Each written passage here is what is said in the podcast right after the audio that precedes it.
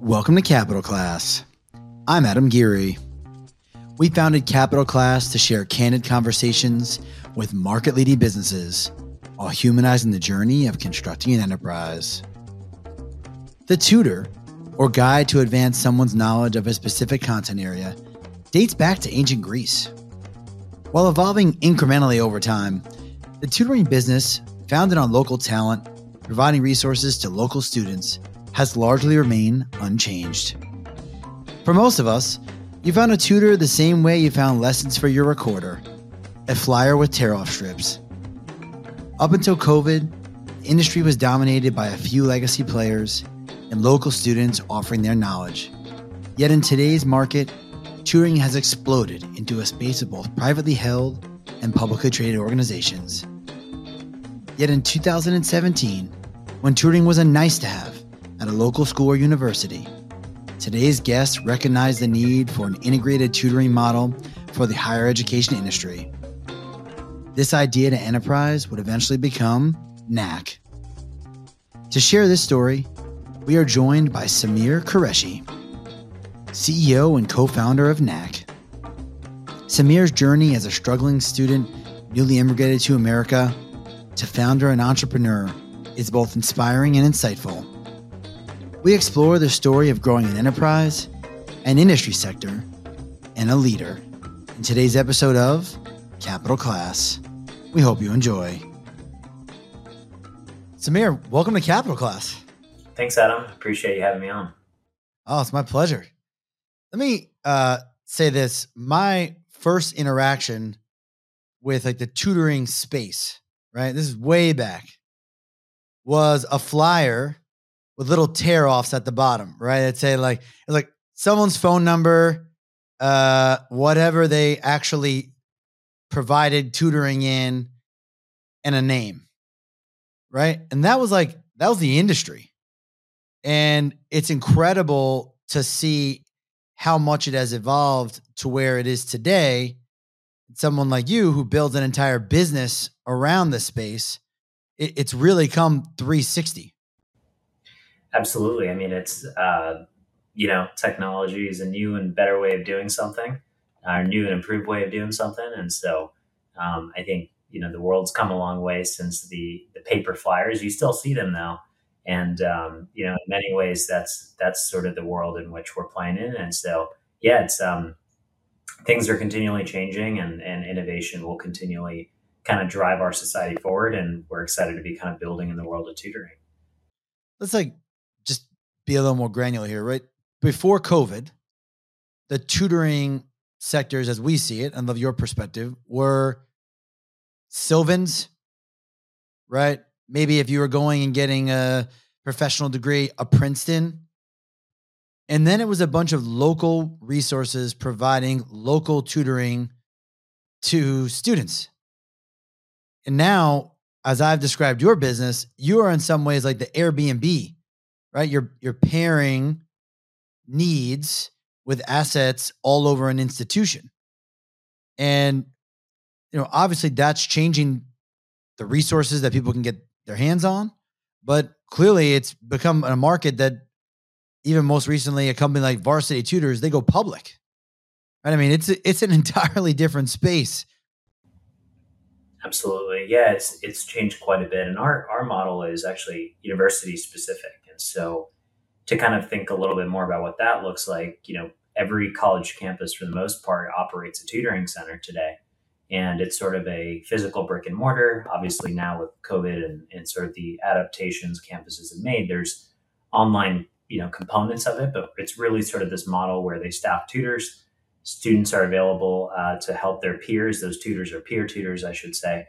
And then students that need support can come in or log on virtually and connect with those tutors. The university actually subsidizes the cost for those tutors for free, making it free for others. And really, what we're doing is building an extension on top of that. And so we're really building sort of an ability for campuses to scale more tutoring in a peer-to-peer manner without sort of taking on the overhead administrative lift that they would by sort of scaling this in-house. And so what I mean by that is we partner with campuses, campuses like Fordham University, University of Florida, Rutgers, et cetera, And they essentially will pay us to stand up a marketplace of tutors on their campus. We work very closely with that institution to vet those tutors, ensure that they meet the qualifications the institution is setting. Those tutors opt in to earn an early rate that's fully subsidized by the institution.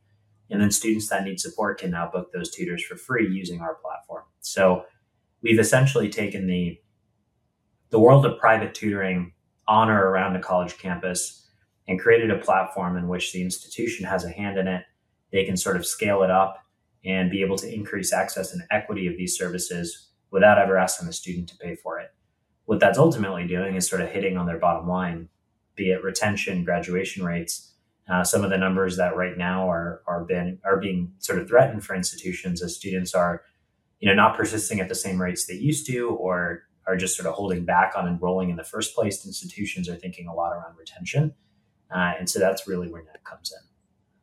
So what drives an institution? I mean, they make a decision, obviously, to have a tutoring center. I think that's a functionality that predates, you and I going to college. But to make that shift, right? I mean, what's the common thread from an institution stand? Yeah, so it's not necessarily shifting away from that. It's sort of opening up another option or resource, right? So we've almost never had a campus say, we're going to implement Knack and then throw away our tutoring center, or take it away, or remove it. The idea here is sort of, on average, we're seeing campuses are only reaching about 20 or 30% of students with existing tutoring.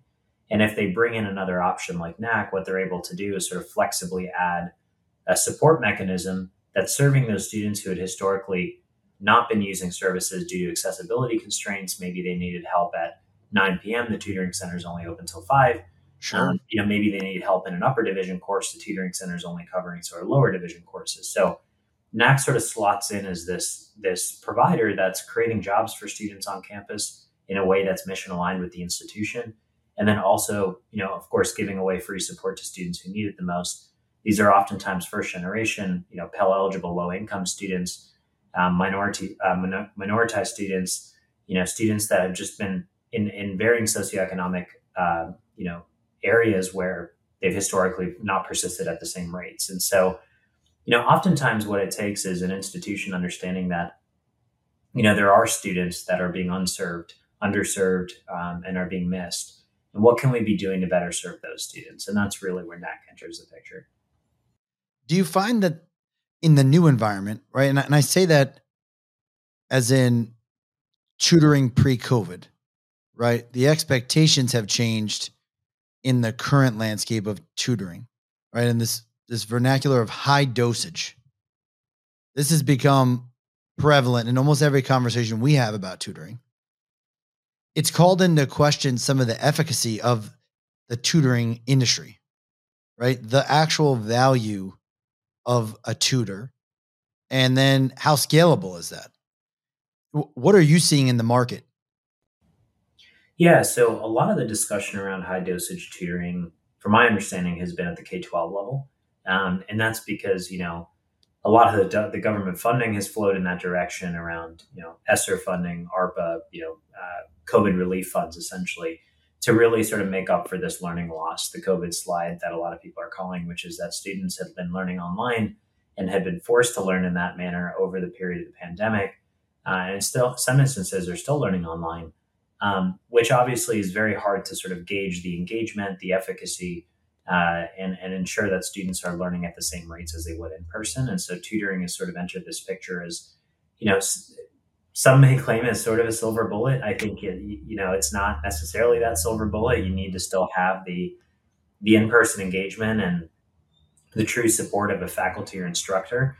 But really what this is entering the picture for is this idea that, can tutors kind of be the savior to this learning loss issue? And can it be done in a way that studies are now showing, are most efficacious? And so high dosage typically means, you're in a structured setting and you're doing this oftentimes in the middle of the school day with, multiple interactions in that week. And so that could be in a small group, that could be in a one-on-one setting. In the college world, I would say high dosage tutoring is not sort of as much in the picture, just because they've kind of been running things in a certain way. You also have students that are obviously older and may have the ability to sort of seek out resources themselves, whereas parents are in the picture, are obviously wanting to make sure their kids are succeeding. And there's just more, I think, at risk for students not having that learning early on versus later in college when, again, most of your foundational subjects and knowledge should somewhat be there. But high dosage is something we continue to hear about. Knack does not consider itself a high dosage tutoring provider just because, one, we play in the college space, and two, it's truly a student's, opt-in resource that they're choosing to use, not necessarily set up in a structured manner every single week or, in that circumstance. So we have had some campuses say, look, we want to sort of marry Knack into a model that is more structured, and we'd like to see this be something that happens on a weekly or biweekly basis, to some of them even saying we may want to integrate this within the curriculum, sort of give students extra credit, kind of incentivize, give them a carrot to raise their hand and say, I need help, which obviously with a good tutor and a good mechanism to have that support, it can really help drive those persistence and completion rates up, which is ultimately, again, the mission of the institution is how do we get students in, how do we help them persist, and then how do we give them great paying jobs as they graduate. Are you seeing that the student population that works with Knack is persisting at a higher rate than, let's just say, to the general population? Yeah. So in the studies that institutions have done and that we've been able to sort of observe, yes. Now, obviously, there's a lot of variables there, right? Of course. I think if a student also had been using another website or had been kind of brushing up themselves, I mean, there's so many different things that are hard to control for. And so that's why it's hard to always 100% say yes. But I think everyone knows it's sort of like going to a gym and going to a trainer, right? If you're going to put in the time and you're sort of, diligently making effort to do better and to focus on your form and to focus on your repetitions, I'm sure you're going to see gains. But at the same time, you could also have a poor diet, which may actually be detracting from that positive progress. And so it's very hard to control, but I think it's well known that, be it Two Sigma, be it other studies that have come out across K-12, that tutoring does work if people are sort of doing it in the right way with the right intentions and are being supported with the right interventions ultimately. And so what we're trying to do is really structure not just our technology, but the practices around tutoring that we really onboard the tutors on and sort of, share with them. It should ideally continue to lead to better results. And the institution has a big hand in that. They can have faculty help get involved and determine who gets to be a tutor. There's training they can administer. There's things like that, which really help ensure the efficacy stays strong. And as much as we can, that's a big piece of what we're focused on beyond the accessibility. We don't want to just reach students. We want to engage them in a way that's working, and we want to help them retain in a way that's aligned with the institution. I guess why I find this so fascinating is that I started early days in my career working at an institution. And or let's even go back beyond that. When you and I attended college, it was completely understandable that there's just some people that don't make it, right? And that was just people that do, people that don't. The data was there, right? You knew the freshman cohort. They even had, go back to the 70s, they knew the percentage of kids that would persist after the first 12 weeks, right? And that data is available. And I think universities and colleges for a long time wasn't really their problem, right? You went, they had all the kind of goods you might need at an institute, right? The books are there, libraries there, teachers are there. They just provided like the commercial real estate, right? They provide the space and maybe the things you need to do in that space, but it was on you to utilize it. And if students didn't, not their problem. And then kind of cut to where we are today. Institutions, I think, have had to be very, very intentional about keeping those students and persisting those students, not only for funding formula purposes, but I think to validate the need of higher ed. I think your offering fits into this quite interestingly. Yeah. I mean, I think, I was student body president of a college and I sat in on the board of trustees meetings and understood this idea of persistence and completion going down and the issue of not being able to even hit enrollment numbers. I mean, these are very real issues. And that was 10, 12 years ago. these issues are more exacerbated today. You hear about the enrollment decline, right? There's just not as many students that are choosing to go to college that are open to that idea because, you know, costs have gone this way and ROI has kind of stayed flat or has held below that level. And then you look at our earnings potential post-grad, the ROI is being questioned pretty heavily, not just by students, but by, you know, government administrators, by leadership, around what can we do to sort of help empower students to see the value of what they're doing, give them the tools to be successful so that it isn't this sort of sink or swim mentality. There's also, you know, inclusive excellence imperatives where schools now want to be able to pride themselves on being an MSI or an HSI, minority serving institution, Hispanic serving institution, where they want to be able to say these students are welcome here and they're able to find a sense of belonging and ultimately are able to persist because that's the mission of the institution. And so I think as everything is, the spotlight's kind of come back on what is the mission of a university, right? It's the core of it is teaching and learning. And the bare bones teaching and learning of we've got class, you can come in if you want, you know, is not necessarily always going to work for every student, be it maybe they have other challenges at home, maybe they're an adult learner, you know, maybe they have this imposter syndrome of not wanting to be seen or not feeling like they actually belong.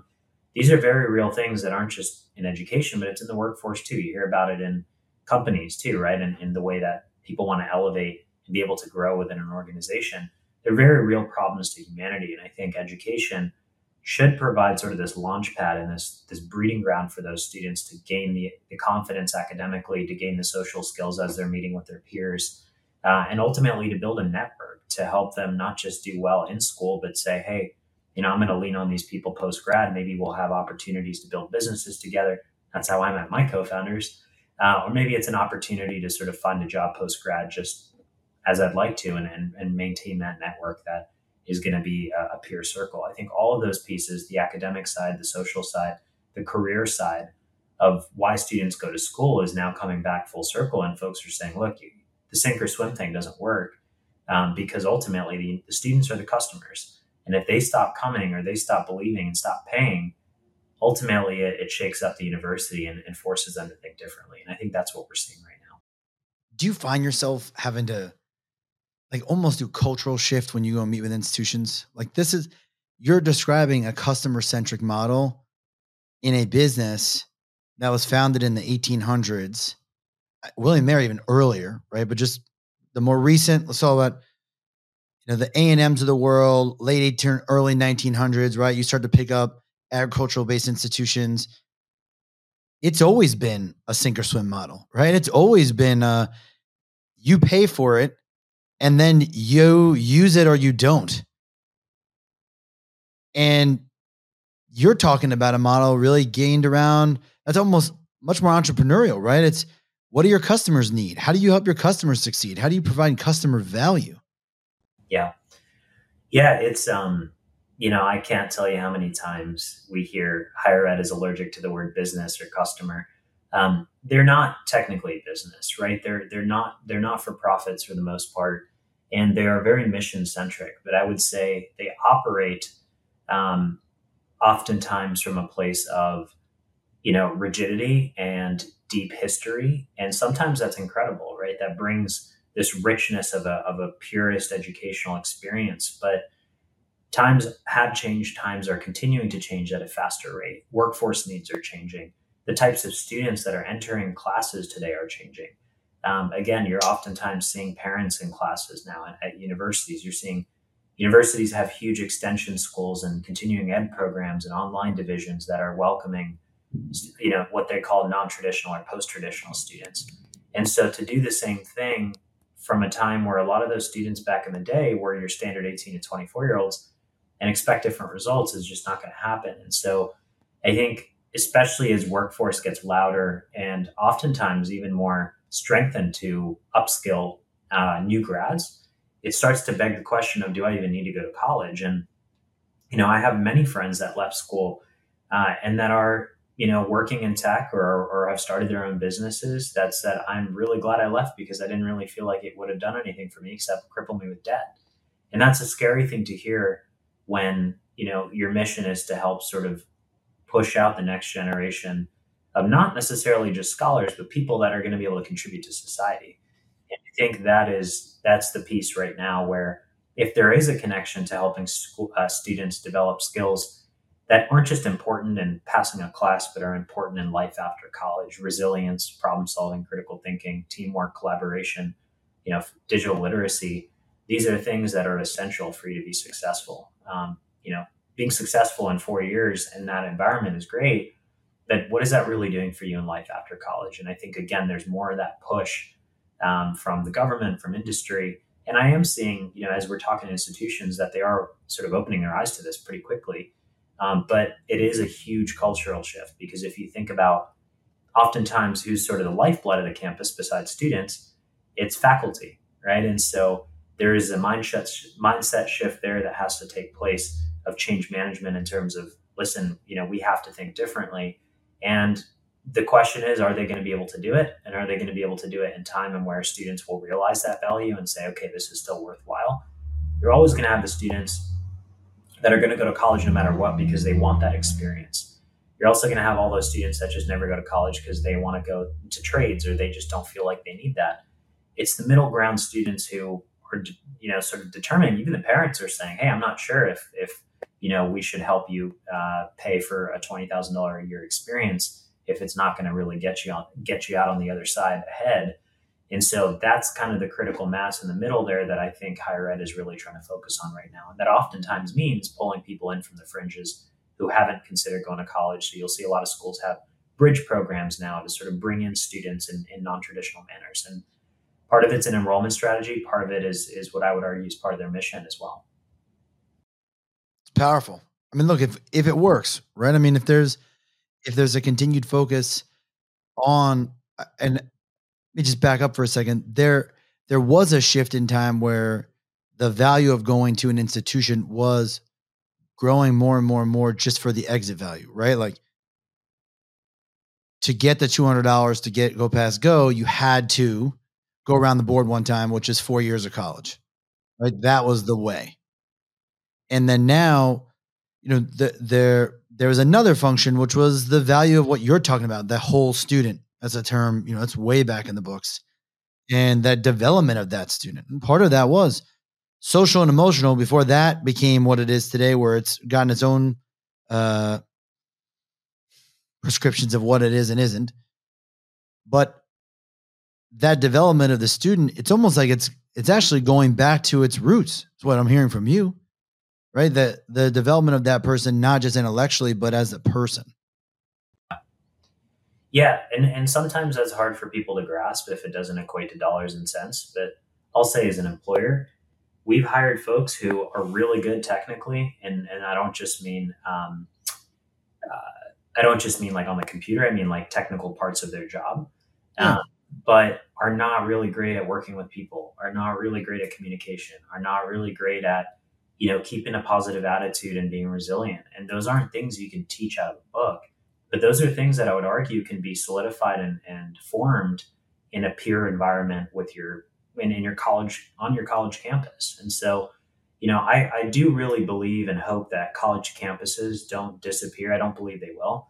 But I do think the experience students are going to have on those campuses may be a little different. And I think you're starting to see a lot of campuses ramp up mental health services, ramp up mentorship services, things that sort of develop that social emotional side, which again, some people claim is touchy feely and it doesn't really do much for students. But ultimately, I can tell you as an employer, those skills are really important, because we can teach you how to code. We can teach you how to, write an email to as a salesperson. But if you don't understand sort of the EQ side of things and have emotional intelligence, those are really, really difficult things to teach. And there's a critical time, I would say, from call it high school through college, where those skills are being formed. And that happens in a very natural, authentic, organic environment with students around you.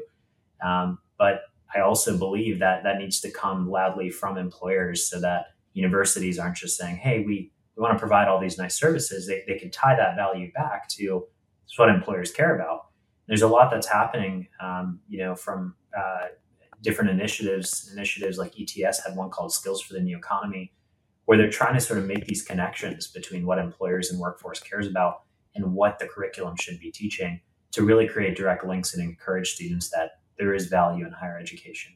I really believe there is. I just think higher ed is at a critical moment to be able to essentially make changes faster and not be in their own way as it relates to some of the challenges around, change management, let's say, or just mentality shifts. I think it really is putting the student first and saying they are our payer and we should be serving them to the extent that we believe it fits our mission of teaching and learning and helping students be successful in life after college.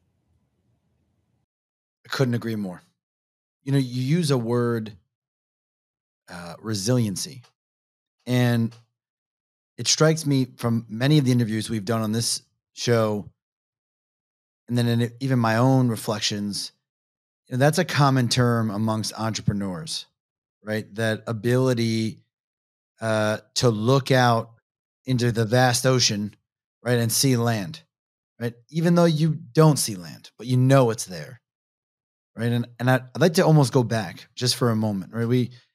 The journey from idea to enterprise is kind of a founding principle of the business of this show. And you leave a job, right? Full-time job at a very recognizable company in America. And you have an idea to start a business that would disrupt or evolve an industry that has largely been relatively static for a long period of time. Take us back to that. Take us to that moment. Yeah. I was 22 at the time.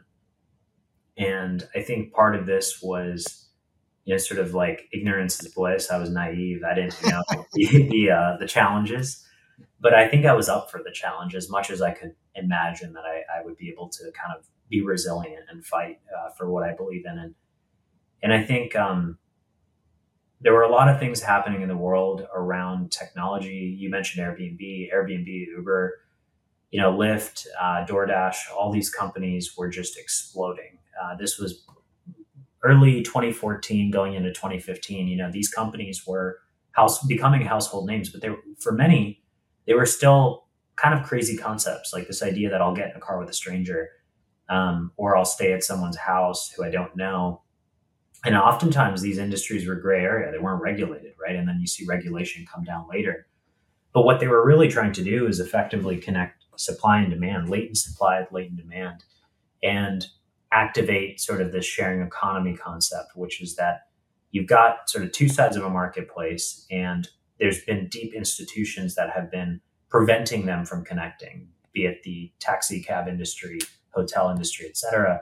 And they've become so bloated that it makes it very difficult for the consumer to have any true voice around this is actually what I want. Whereas when you decentralize that and you remove that and you essentially give the power back to people, what it's allowing for is, the ability, not just reduction in cost necessarily, but scale, the ability to scale up a network of housing or drivers in a certain area. I mean, you saw during, I don't know if you heard about this, but during the Ukraine sort of situation, which is naturally still going on, unfortunately, Airbnb was able to sort of create this network of homes for refugees to go to. And, what they're able to respond to, the power of consumers and people is really powerful and special. And I started to think about education being this largely institutionalized system that has good intentions, right? And is very, very important to society, just as transportation and housing are.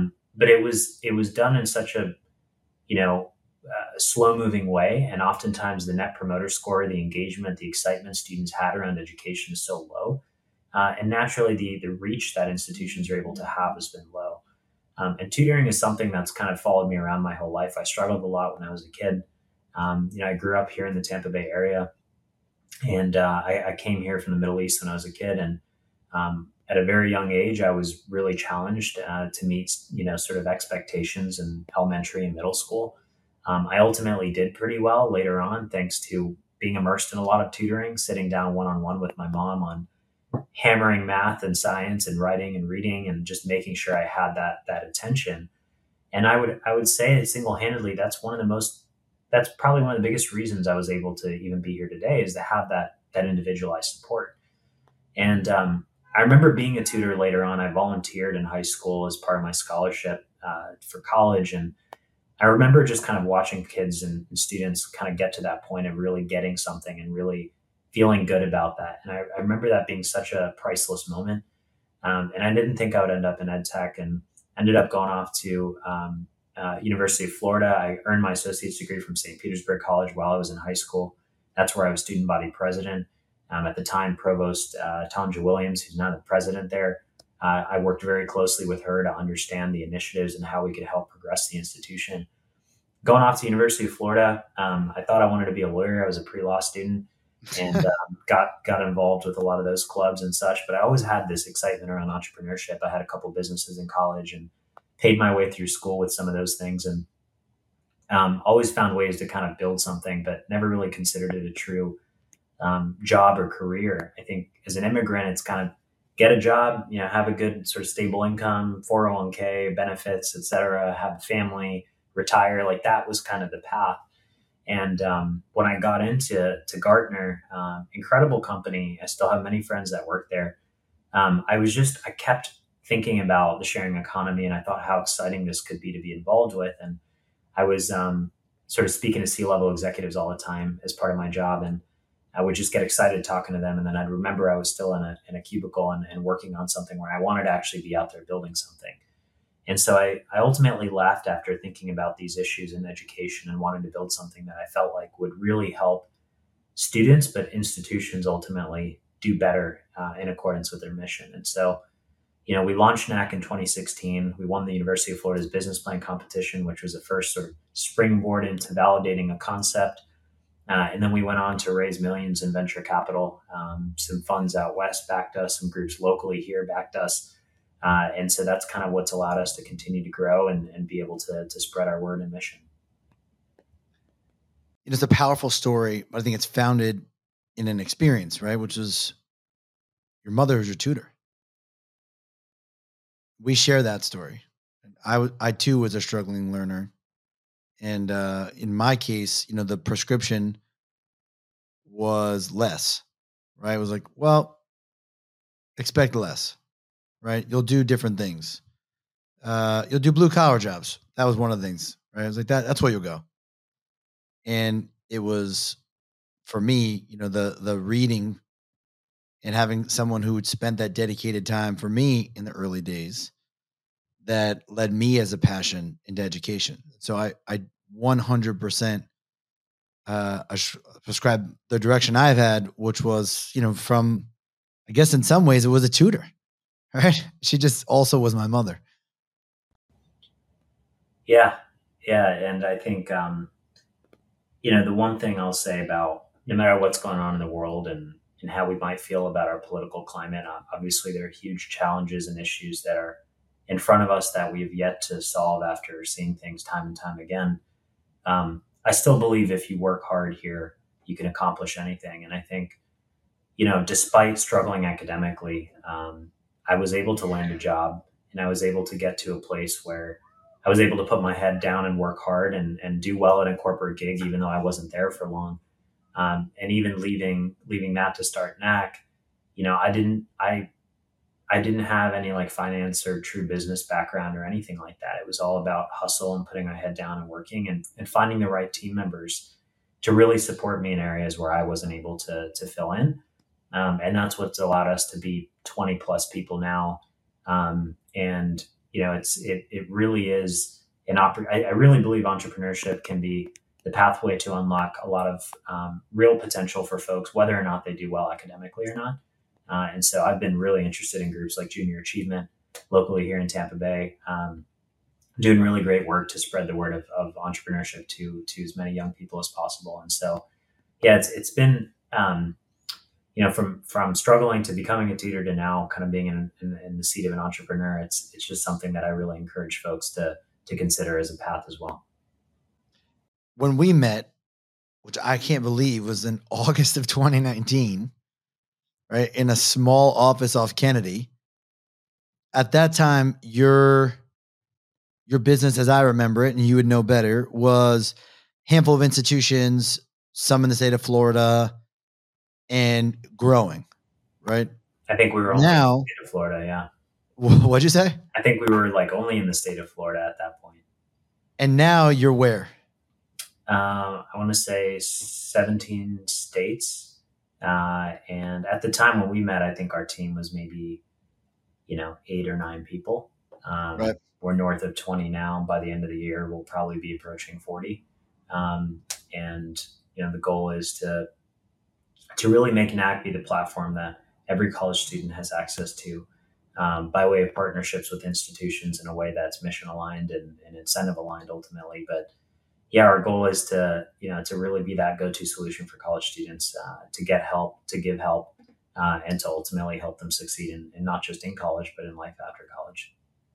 That I appreciate that. Right. And that's kind of the direction you're heading now, but going back for a moment, the business maturity, right, from where you were to where you are, that's cumbersome, right? To take investment, to moving from founder, co-founder, CEO, where everyone's kind of doing everything, to, hey, some people do some things and other people do other things. Like, that's a process that, pair that with expanding staff and then time, right? You've been at this now for 6 years. When you hit those moments, right, that every entrepreneur hits, like, what are some of the things that you're using? And what are some of the ways that you're driving through? What are some of the gears that you shift into as a leader to drive the organization? Yeah. We hit those moments a lot. Sometimes it's multiple times a day. Some of those moments earlier today, to be honest. And I think it's remembering, like, at least for me, the end user impact. And so, being able to read reviews of how students feel after their tutoring sessions or the learning outcomes, they're sort of self-reporting, from being able to work with students, work with a tutor on our platform. Those are stories that are very hard to ignore because they're human stories. And so the one thing I love about our business is, we're not necessarily building some sort of automation that only gets used by, some person that sits in a certain department. We're building something that on one side gives someone economic opportunity to really be a tutor and to lend a hand to others and to earn an income, like I said, from an economic standpoint. But on the flip side, we're giving students a pathway to be able to connect with someone who's been in their shoes before and to ultimately succeed.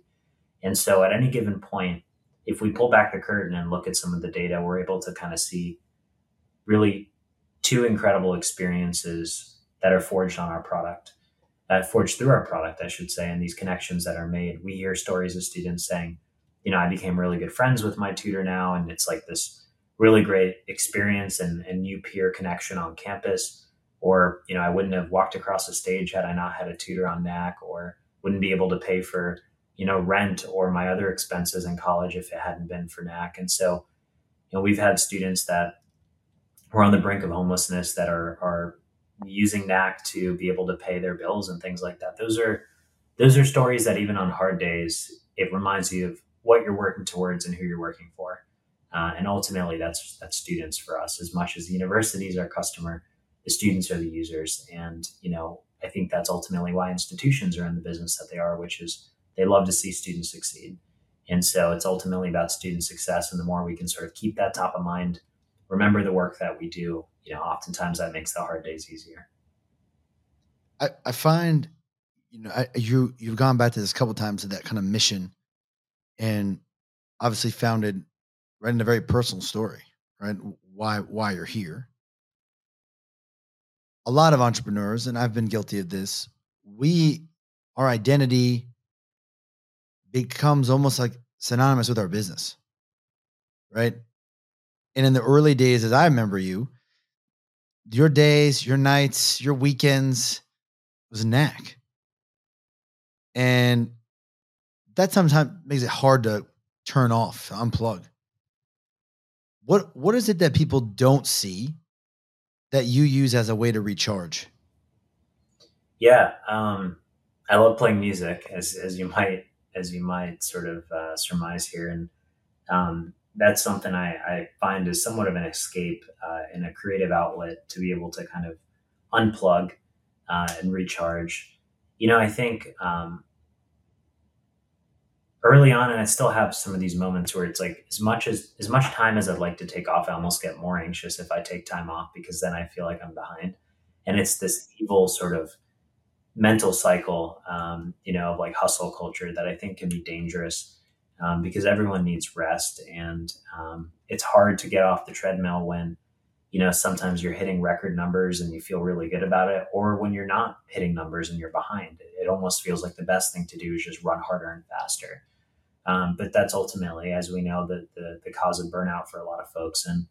And that is the dark side of entrepreneurship. You know, there's there have been many moments, whether it's myself or my co-founders, we go through hard times. And a lot of that comes from sort of marrying our identity with what we do work-wise. But when the work is so believed to be meaningful in the world, it can be hard to separate that. And so for me, music's been a great outlet, and, you know, getting outdoors and fresh air as much as possible. Lucky we live in Florida. Summers are rough, but otherwise it's still good to be here. And, you know, so those are things I like to do. And I have a dog, so enjoy spending time with her as well. But music has been a big part of my life since I was a kid. Honestly, since I moved here, I've been playing music, you know, starting down in elementary school. So just remembering those things that kind of give you, you know, peace, joy, happiness. Those are things I try to keep in my life as much as possible. Powerful. Samir, you know, my experience as a CEO, the role that you serve, right? That title's attractive, right? I think it's like the most frequently used on LinkedIn, right? CEO. You could be a CEO of anything. You could be CEO of your own company with your own name as you're the only employee, right? But to truly have that role requires an incredible amount of self-evaluation, right? Reflection. And myself, I find this frequent. You know, the things that my thoughts will drive the direction and the decision-making, which impacts our business. You know, when you think about your role as a CEO, what are some of the things that you're focusing on, not from a business stance, right? Because there's an answer for that, right? And you clearly have it, but from a personal stance. Can you repeat that question one more time? It's more to the sense of, for me, as our CEO, the thing that I check myself on is overconfidence, right? As you succeed, it becomes increasingly easier because the whole world will tell you everything you do is right, right? Your title denotes success, whatever, you know, qualitative things people believe is success. But if you let that begin to drive your decision-making, right? You can drive your business to a very bad place. And so I'm always interested with other CEOs, what are you managing for in yourself? What are you looking for? What are you growing personally? Yeah. I mean, I think one of the things, you know, it's sort of the season right now for us to do it is performance reviews. And I oftentimes ask, you know, those that report to me to kind of hold me accountable and to read feedback directly from them, because ultimately, if they're unhappy or they feel like the culture is slipping or it's just not an enjoyable place to work, then any vision I personally have or anything I want to carry out just means nothing. This is something that only works if we're all energized, excited, and feel positive about what we're working on in the right direction, and then we're all moving in the right direction.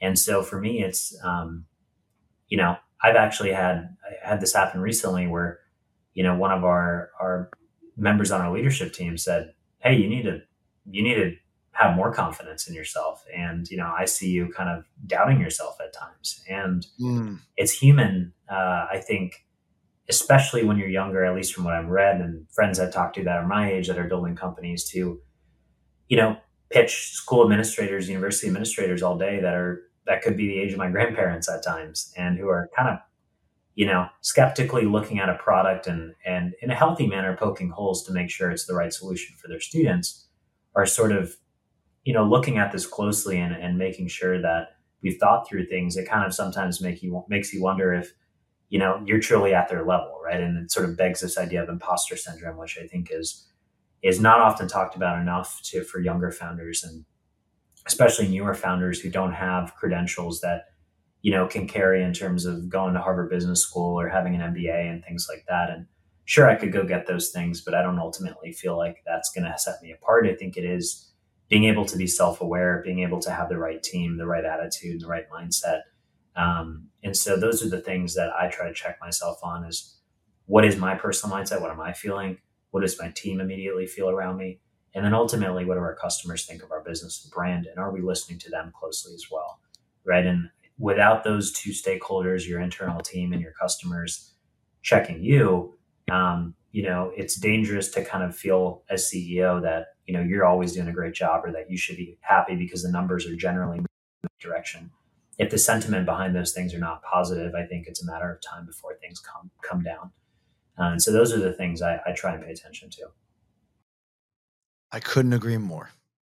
Samir, it's been an awesome interview. We end every show with a couple of big predictions, right? Kind of, and I should say both predictions, but also suggestions. So these are just fast, kind of off the top of your head. As an entrepreneur, right?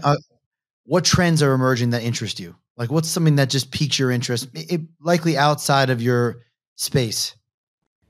Yeah, I've actually been thinking more about it within the space of education, but not in higher ed. I've been thinking more about early childhood education and just, you know, the notion of entrepreneurship as a true career path for young people.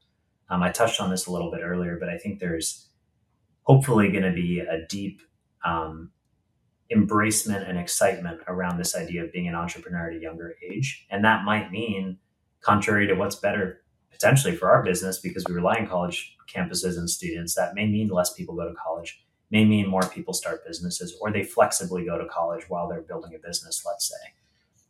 And so, you know, there's a lot of stuff out there right now around people questioning what should be taught in schools and how it should be taught. And I think you might see more of an embracement, especially coupled with the future of work, where, you know, homeschooling becomes more of a norm. The ability to sort of have self-directed learning, you know, with aids like tutors, guides, mentors versus sort of a structured educational system.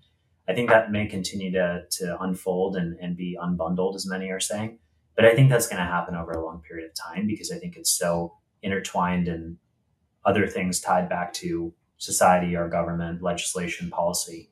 But ultimately, I do see education becoming more and more unbundled, starting as young as school, going up through college, where you may see more students be entrepreneurs and more shots on goal with people building innovative businesses is what I would love to see and where I hope and think the world is going. Definitely a capital class first. I completely agree. And most folks, early learning is like relegated, often over, you know, listed as daycare, which it's not. And I think, you know, we may look back on this episode and say, you were right. But it'll take time to figure that out. We'll have to keep it in the archives. Sure. Favorite podcast that you're listening to that we should be listening to? It's fairly kind of, you know, canonical to hear from an entrepreneur, but How I Built This is just so good. You know, it's Guy Raz is just, I mean, he's so talented, and the people he brings on and the way he's able to draw things out of people and the storytelling. NPR is just, they've mastered it. And, you know, I've never had a bad episode there. That's one. Stuff You Should Know is another one I've been listening to more. Okay. And then I've been starting to get into All In podcasts, which I know is really big amongst entrepreneurs. The episodes are a bit longer. And then of course, Tim Ferriss, the classic sort of. So I have a love hate with Tim Ferriss, but that may be an episode we'll have to do one day on the show. Yeah. Well, Samir, thank you so much for joining the show. Thanks for creating an incredible company and for sharing an incredible story.